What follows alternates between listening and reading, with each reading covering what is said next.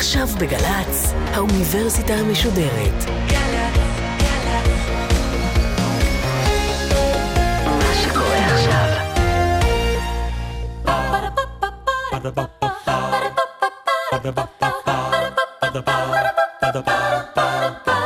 האוניברסיטה המשודרת מציגה מסע סביב רעיון, והסמסטר בחירה, והפעם לא בחרנו לראות. ענת בלינט מבית הספר לתקשורת המכללה למינהל על פרסום סמוי ובחירה. עורכת ראשית מאיה גאייר.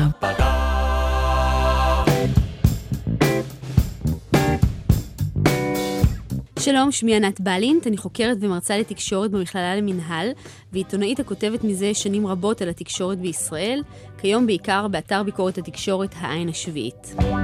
I'm sorry, you're saying you want us to use the show to sell stuff? Look, I, I know how this sounds. No, come on, Jack, we're not doing that. We're not compromising the integrity of the show to sell. Wow, this is diet Snapple? I know, it tastes just like regular Snapple, doesn't it? You should try pomegranate. It's amazing.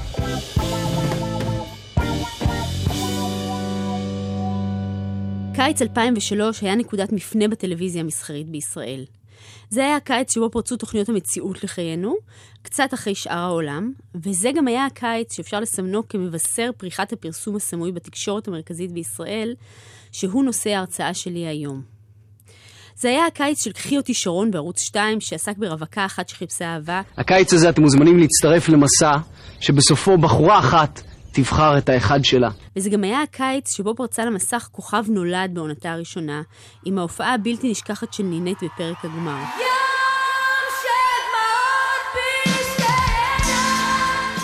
קצת אחר כך הגיעה בין השאר התוכנית השגריר, שבה חיפשו מסביר מוצלח לישראל. מי ינצח? מי יהיה השגריר? יחד עם הגיבורים החדשים של תוכניות המציאות, אותם אלמונים שהפכו באחת לידוענים, נכנסו נותני החסות מבלי שאיש באמת הזמין אותם. משתתפי השגריר השתמשו בכרטיסי אשראי של לאומי קארד וצולמו איתם ללא הרף קונים וצורכים, קונים וצורכים. כוכב נולד בעונתה השנייה נצבעה כולה בצבעי הסגול של סלקום והכוכבים המזוהים עם החברה, ובחלקים האחרים שלה באדום ובגל המוכר של התאגיד קוקה קולה.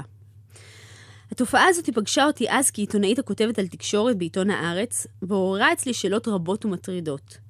היא הפכה בהמשך להיות נושא הדוקטורט שלי בתקשורת, וכן נושאו של ספר שהוצאתי ונקרא בתוך הקופסה.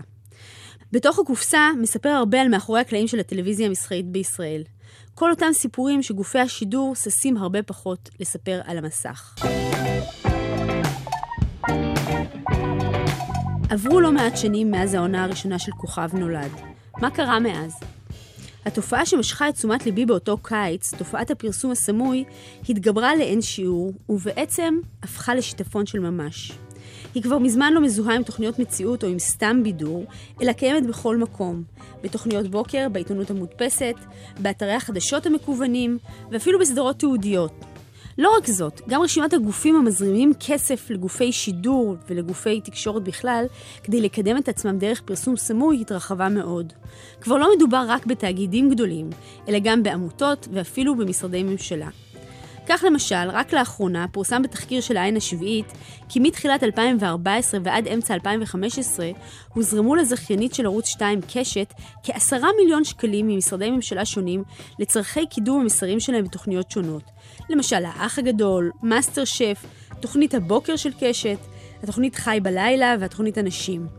משרד התחבורה לבדו, כך חשף התחקיר, העביר לזכיינית המסחרית 3 מיליון שקלים כדי לקדם את מסריו בתוכניותיה השונות. הפרסום הסמוי הפך, אם כך, מטיפות כבדות על מסך הטלוויזיה ב-2003 לשיטפון של ממש. בלב התופעה עומד הניסיון ליטול מצרכני התקשורת את הזכות לזהות פרסום ולבחור לחמוק ממנו או להתנגד לו.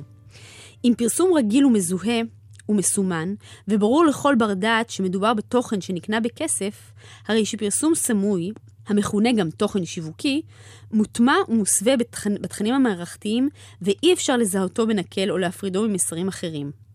התהליך המרכזי לפיכך הוא של טשטוש בין תוכן ופרסום, באופן שלא מאפשר לנו לבחור לחמוק מפרסום או להתנגד לו.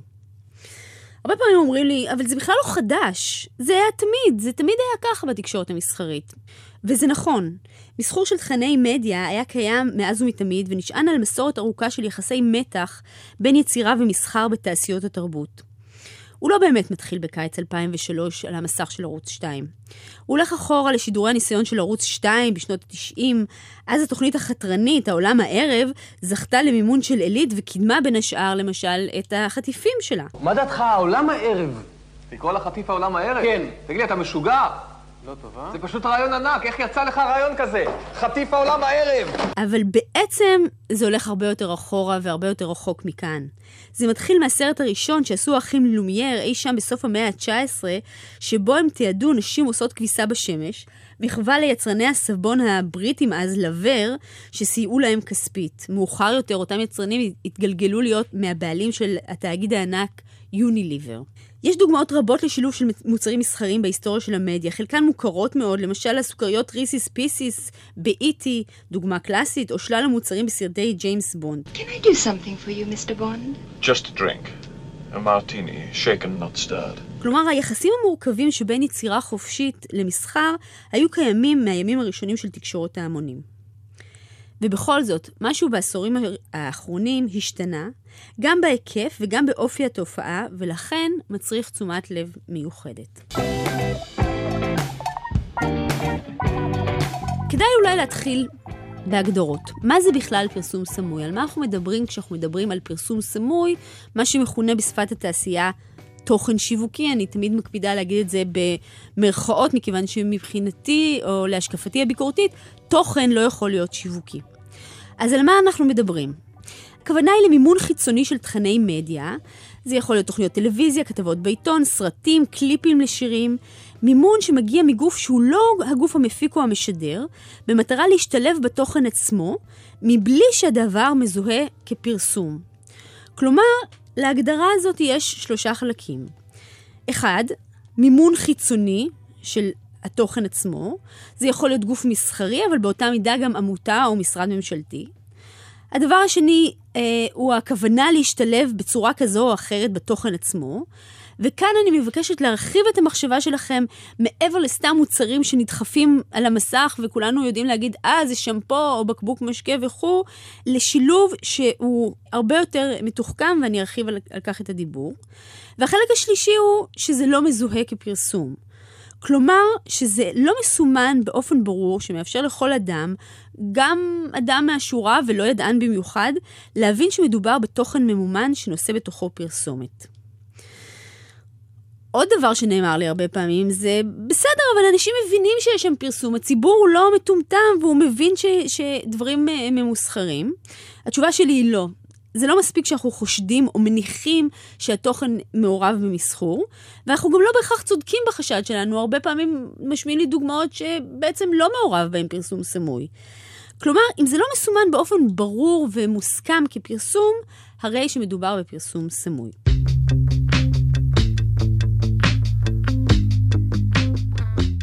אז מה בכלל חדש בתופעה הזאת של פרסום סמוי? למה זה ראוי כרגע לתשומת לב מיוחדת? הרי אם זה היה קיים מאז ומתמיד, מה שונה עכשיו ממה שקרה אז בסוף המאה ה-19 עם האחים לומייר, או בתחילת שנות ה-80 עם הסרט המיתולוגי של ספילברג אי.טי.? ראשית, בעוד שבעבר התופעה של פרסום סמוי הייתה מזוהה עם מה שנכון לכנות בעברית שילוב מוצרים, או בשם היותר מוכר product placement, אותו בקבוק משקה, או סיגריה ביד, או כרטיס אשראי, הרי שכיום פרסום סמוי לובש אופי מופשט וחמקמק, שקשה הרבה יותר לזהות אותו ולעקוב אחריו. פרסום סמוי כיום מתמקד בערכים או בעידוד לאורח חיים מסוים, ויבקש לממן תוכן שמשרת באופן עמוק את המסרים אותם אה, התאגיד המסחרי רוצה להעביר. למשל, תנובה, המייצרת בין השאר מוצרים מופחתי קלוריות, הייתה מעורבת במימון שורה של תוכניות העוסקות באורח חיים דיאטטי. כולל התוכנית לרדת בגדול, למשל. דוגמה אחרת, מאתר החדשות ynet, יצרנית הטונה סטארקיסט מימנה באתר ynet מדור שלם, המכונה משפחה בריאה, רק משום שביקשה לזהות צריכת טונה עם אורח חיים בריא, ובדרך הזאת להילחם בפרסומים השונים אודות חומרים מזהמים הקיימים בדגים. מאפיין זה הוא חשוב, הוא לוקח את התופעה מסתם ניסיון מכירה של מוצר למנגנון תעמולה של ממש, מתוחכם ומוסווה. רוצים לרדת בגדול? תעשו את זה בכיף עם דיאט יופלה. מאפיין נוסף של הפרסום הסמוי הוא ההתמקדות במתן נוכחות ויזואלית לגופים נותני החסות, בעיקר מותגים גדולים, באופן שצובע את התוכן כולו בנוכחות של המותג. למה אני מתכוונת? אני מתכוונת לשימוש בצבעים, בלוגו או בפונטים של המותג, בכל מה שנותן בעצם מה שנקרא מראה ותחושה, look and feel, שמזכיר את השפה העיצובית של המותג. כך קרה בכוכב נולד, שתפאורתה נצבעה כולה בסגול של סלקום ובאדום של קוקה קולה. כך קורה גם במדורים השונים באתרים הגדולים, למשל וואלה או ynet, הנצבעים בצבעי הגוף המסחרי. אם נחזור לדוגמה של אתונה, המדור כולו נצבע בצבעי ירוק, ועוצב באופן המקשר אותו מבחינה ויזואלית לטונה סטארקיסט, ככה שכמעט אי אפשר לפספס את העניין. מאפיין חשוב נוסף הוא המידה שבה הסכמים מסחריים לפרסום סמוי מתוכננים ומהונדסים היטב במטרה לתת להם נוכחות על פני פלטפורמות רבות במקביל. על פי רוב לא מדובר במופע נקודתי בתוכנית טלוויזיה, אלא במה שמתחיל במקום אחד, למשל ערוץ 2, ונמשך לאתר האינטרנט של התוכנית, לתכנים סלולריים, וגם לערוצי שיווק שונים של הגוף נותן החסות, שעושה שימוש בתוכן שמימן כפרסומת לכל דבר. כך למשל, התוכנית משפחה חורגת, שעסקה במשפחות בקשיים כלכליים, זכתה לחסות של בנק הפועלים במשך כמה עונות. היא הייתה גם פלטפורמה לשלוח את הצופים לאתר האינטרנט של התוכנית, שם היה חלק מיוחד שהוקדש לבנק הפועלים, שביקש למצב את עצמו כסמכות חיובית בכל מה שקשור להתנהלות פיננסית נכונה. התוכנית גם שימשה פלטפורמה להניע את הצופים להגיע לסניפי בנק הפועלים לסדנאות המשחזרות את מה שראו בתוכנית במסך הטלוויזיה. כעת אלון חוזר לצוות היועצים הכלכליים כדי להמשיך ולהתקדם בתוכנית הכלכלית. טוב, התקדמנו יפה סך הכל, אה? אין ספק שמכירת הבית היא החדשה הכי טובה שיכולנו לקוות לה. לגמרי. נשאלת השאלה, למה זה קורה? למה אנחנו בעצם רואים בעשור או שניים האחרונים עלייה דרמטית כל כך במימון מסחרי ובחדירה של מפרסמים לתוכניות טלוויזיה, לאתרי אינטרנט ובעצם לכל מה שקשור לתכני מידיה. התופעה הזאת וההתפשטות שלה איננה סיפור מקומי. היא מדוברת באירופה וארצות הברית, מתרחבת גם שם וזוכה לכינויים שונים, למשל branded content, ובהקשר של האינטרנט בשנים האחרונות גם native advertising, כלומר פרסום שהוא כביכול טבעי אה, ומוטמע בסביבה שבה הוא נמצא. עם זאת, נראה שבישראל התופעה של הפרסום הסמוי קיבלה דומיננטיות יוצאת דופן ואופי פרוע במיוחד. ובכל זאת, אנחנו לא לבד. אז למה זה קורה? אולי כדאי להקדים ו- ולומר שלא מדובר במהלך של כפייה, כלומר, לא מדובר במעין אונס במרכאות של מפרסמים את גופי התקשורת, בכלל לא. יותר נכון להציג זאת כאינטרס משותף של שני הצדדים, מעין משיכה הדדית בין גופי התקשורת לבין המפרסמים, שגורמת למחיצות שהיו מקובלות קודם, אלו שבין פרסום ותוכן, ליפול, ולגבולות המוכרים להיטשטש לגמרי. הטשטוש בין פרסום ותוכן הוא התהליך העיקרי בתופעת הפרסום הסמוי. ראוי לראות בו כתהליך מרכזי שקורה לתכנים שאנחנו נחשפים אליהם עם המעבר לעידן הדיגיטלי. אנסה להסביר. השינויים העצומים שעברו על עולם התקשורת בעשורים האחרונים הביאו לתהליך מתמשך של התפזרות הקהל. באנגלית קוראים לזה פרגמנטציה, פרגמנטיישן. זהו מעבר מכמה צינורות מרכזיים המרכזים קהל גדול, למשל ערוץ 2 או העיתונים הגדולים בישראל, להמון ערוצי תקשורת שונים לצריכת מידע ובידור. הרי כולנו מכירים את המציאות הזאת. קהל מדלג בין ערוצים או צורך אותם בו זמנית, טלוויזיה, אינטרנט, סלולר, רדיו וכו' וכו'. השינוי המשמעותי ביותר בתהליך הזה היה כמובן הופעת האינטרנט באמצע שנות התשעים. ריבוי הערוצים ואובדן הקהלים הגדולים שחק מאוד את מודל הפרסום הרגיל, והחליש עד מאוד את גופי התקשורת הגדולים. הוא שינה את זירת המדיה מיסודה.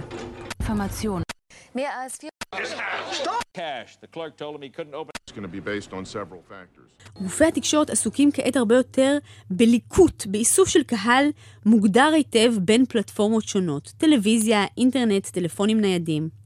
כך גם תאגידים מסחריים. הם מבקשים לתת למותגים שלהם נוכחות במרחבים רבים בו זמנית, במטרה לתפוס את הקהל הרלוונטי. היחלשותם הכלכלית של גופי התקשורת, החשיבות העולה של תהליכי המיתוג בעולם השיווק, ושיתוף האינטרסים בין שני הצדדים ברצון לאסוף קהל גדול בזירה מפוצלת כל כך, הוא מה שדוחף אותם להסיר את החומות שבין תוכן לפרסום ולחתום על הסכמי שיתוף פעולה, או בפשטות, פרסום סמוי. התופעה הזאת, אני טוענת, היא בעייתית ומדאיגה מאוד. היא מציבה איום של ממש על, על יכולת הבחירה שלנו כצרכני תקשורת ועל התפקיד של התקשורת בחברה הדמוקרטית.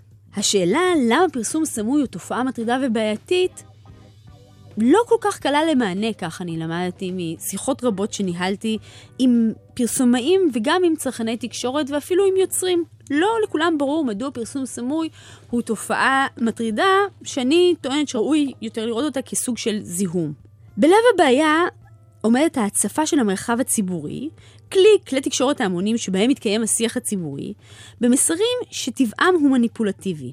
מסרים שמוצגים כחלק מהשיח שלנו על הנושאים המשותפים לנו, אותם נושאים המשותפים לנו ומטרידים אותנו כציבור של אזרחים, אך למעשה, מבלי שנהיה מודעים לכך, הם נועדו לשרת אינטרסים מסחריים של תאגידים, למטרות רווח פרטי. תופעת הפרסום הסמוי נוטלת מאיתנו את יכולת הבחירה. האם אנחנו מעוניינים להיחשף למסרים מסוג זה, שאנחנו לא בהכרח ערים לטבעם? היא גם נוטלת מאיתנו את היכולת לצריכה ביקורתית, כמו שאנחנו מפעילים בדרך כלל לגבי משהו פרסומת. כך אנחנו מוצאים את עצמנו מוצפים במסרים מסחריים מכל עבר, מבלי שבחרנו בכך, ומבלי שיש לנו אפשרות של ממש להימלט מהם. הזכות לזהות פרסום ככזה ולהתייחס אליו באופן ביקורתי מעוגנת גם בחוק הגנת הצרכן בסעיף 7ג1, הקובע כי, אני מצטטת, פרסומת העלולה להביא אדם סביר להניח כי האמור בה אינו פרסומת, יראו בכך פרסומת מטעה, אף אם תוכנה איננו מטעה. כלומר, גם אם טונה סטארקיסט אה, מפרסמת תוכן כלשהו שהוא לא בהכרח שקרי, עצם העובדה שאיננו מזוהה כפרסומת מטעם טונה סטארקיסט, כבר יש בה דבר שעומד בניגוד לנוסח של חוק הגנת הצרכן. הוא זכה לאחוזי צפייה גבוהים יותר ממהדורות החדשות בטלוויזיה, המליך כוכבים, חשף עוולות וניסה להציג את הפרצוף שלנו ברשת החברתית, אבל את סטטוסים מצייצים כבר לא תוכלו לראות בפייסבוק. העמוד הפופולרי נסגר אתמול סופית בעקבות חשיפת פרסומים סמויים בניגוד לחוק של פייסבוק. איך זה שהפרסום הסמוי משגשג למרות שהדבר לכאורה מנוגד לחוק הגנת הצרכן? שאלה מצוינת. ראשית, משום שגופי הפיקוח כשלו עד היום לטפל בתופעה באופן יעיל, לצמצם אותה ולחייב סימון נאות במקומות שהיא קיימת. שנית, הסוגיה טרם הונחה באופן רציני בפני בית המשפט. עתירה שהוגשה לאחרונה נגד אתר ynet בשל פרסום סמוי, יכולה להיות אבן דרך ראשונה בהתמודדות של מערכת המשפט עם התופעה. עניין נוסף שהוא בעייתי בתופעת הפרסום הסמוי. הפרסום הסמוי יוצר הטיה בתכנים שעולים לסדר היום הציבורי. תכנים שתאגידים מסחריים או עמותות או משרדי ממשלה יבקשו לקדם דרך מימון, יזכו לבולטות רבה גם בשיח הציבורי. למשל, אורח חיים דיאטטי במקרה של תנובה, או אה, סוגיות בר... בריאות למיניהן שחברות תרופות רוצות לקדם, או אה, עניינים שקשורים למשפחה וילדים שיזכו לחסות של חברות למוצרי תינוקות למשל. ואילו תכנים אחרים, יהיה להם קשה לזכות בתקציבים ולקבל קידום. זה בעצם מסמן מעבר ממרחב ציבורי שבו מתקיים שיח חופשי, למרחב שמוצף בתעמולה, משרת את בעלי אינטרסים כאלה ואחרים, שיש להם את הממון לקדם את המסרים שלהם. מן הסתם תכנים שיהיו שנויים במחלוקת מבחינה פוליטית, או כאלה שאינם מעודדים אורח חיים צרכני, למשל אה, סוגיות של עוני, אי שוויון, או התנהלותם של תאגידים גדולים, כל אלו יתקשו לקבל חסות, ובעצם לקבל קול ובולטות במרחב הציבורי. כלומר, הפרסום הסמוי באופן הפשוט ביותר מהווה איום של ממש של חופש הביטוי. ואנחנו ממשיכים עם דוח העוני של ביטוח לאומי, שהמסקנה ממנו היא ברורה. במדינה שלנו, מי שאין לו כסף, שלא ילך להיות עני. בדיוק, זה בחירה, מה זה? כולם מגיבים על הדוח הזה בדיוק באותה צורה. כל שנה הפתעה מהמספרים, והזעזוע, והצקצוק, והכתבה עם המקרר הריק. הבעיה החמורה ביותר, שלישית והחמורה ביותר, היא שבהדרגה הפרסום הסמוי מכרסם באמון הציבור, ביכולתם של כלי התקשורת לשמש במה אמינה לשיח ציבורי.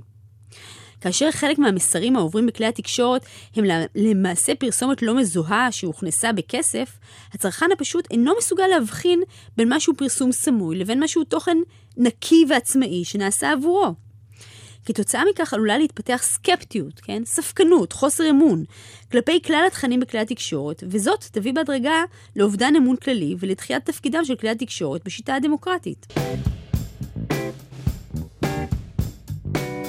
אובדן אמון ביכולת שלנו לנהל שיח על הדברים המשותפים לנו כאזרחים דרך אמצעי התקשורת היא כנראה הסכנה החמורה ביותר העולה מתופעת הפרסום הסמוי. היא לא רק איום על תפקידה של התקשורת בדמוקרטיה, היא גם איום על היכולת של גופי התקשורת להתקיים לאורך זמן, שהרי בלי אמון הקהל אין להם חיים. במובן זה, התופעה של הפרסום הסמוי אמורה להטריד לא רק את האזרחים או את מי שמפקח על גופי התקשורת, למשל הרשות השנייה, אלא גם את מחוללי התופעה, המנהלים הבכירים בגופי התקשורת ובעלי כלי התקשורת.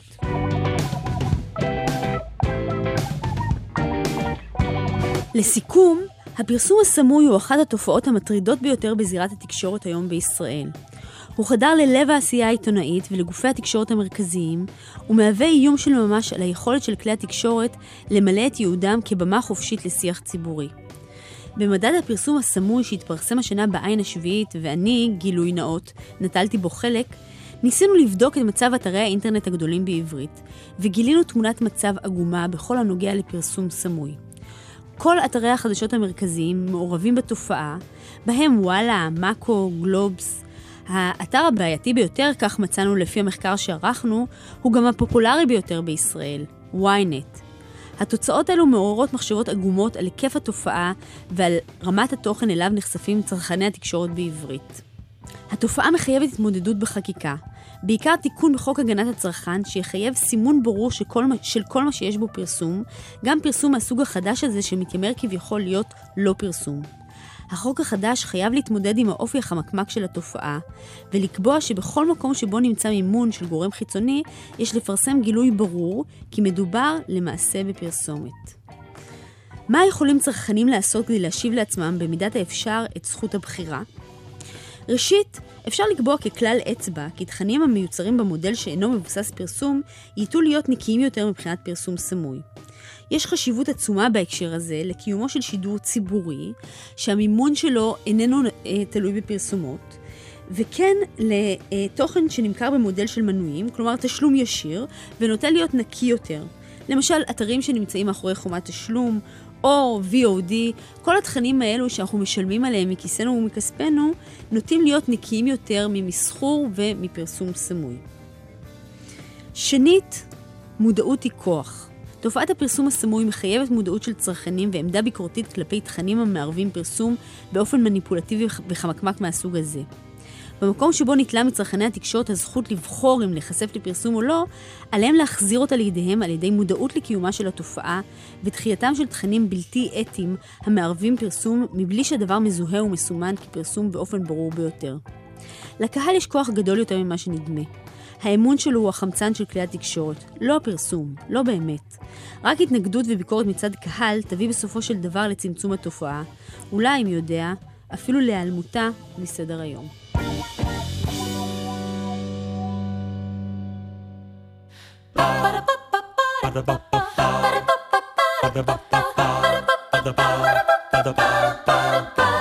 האוניברסיטה המשודרת, מסע סביב רעיון. ענת בלינט מבית הספר לתקשורת המכללה למינהל, על פרסום סמוי ובחירה.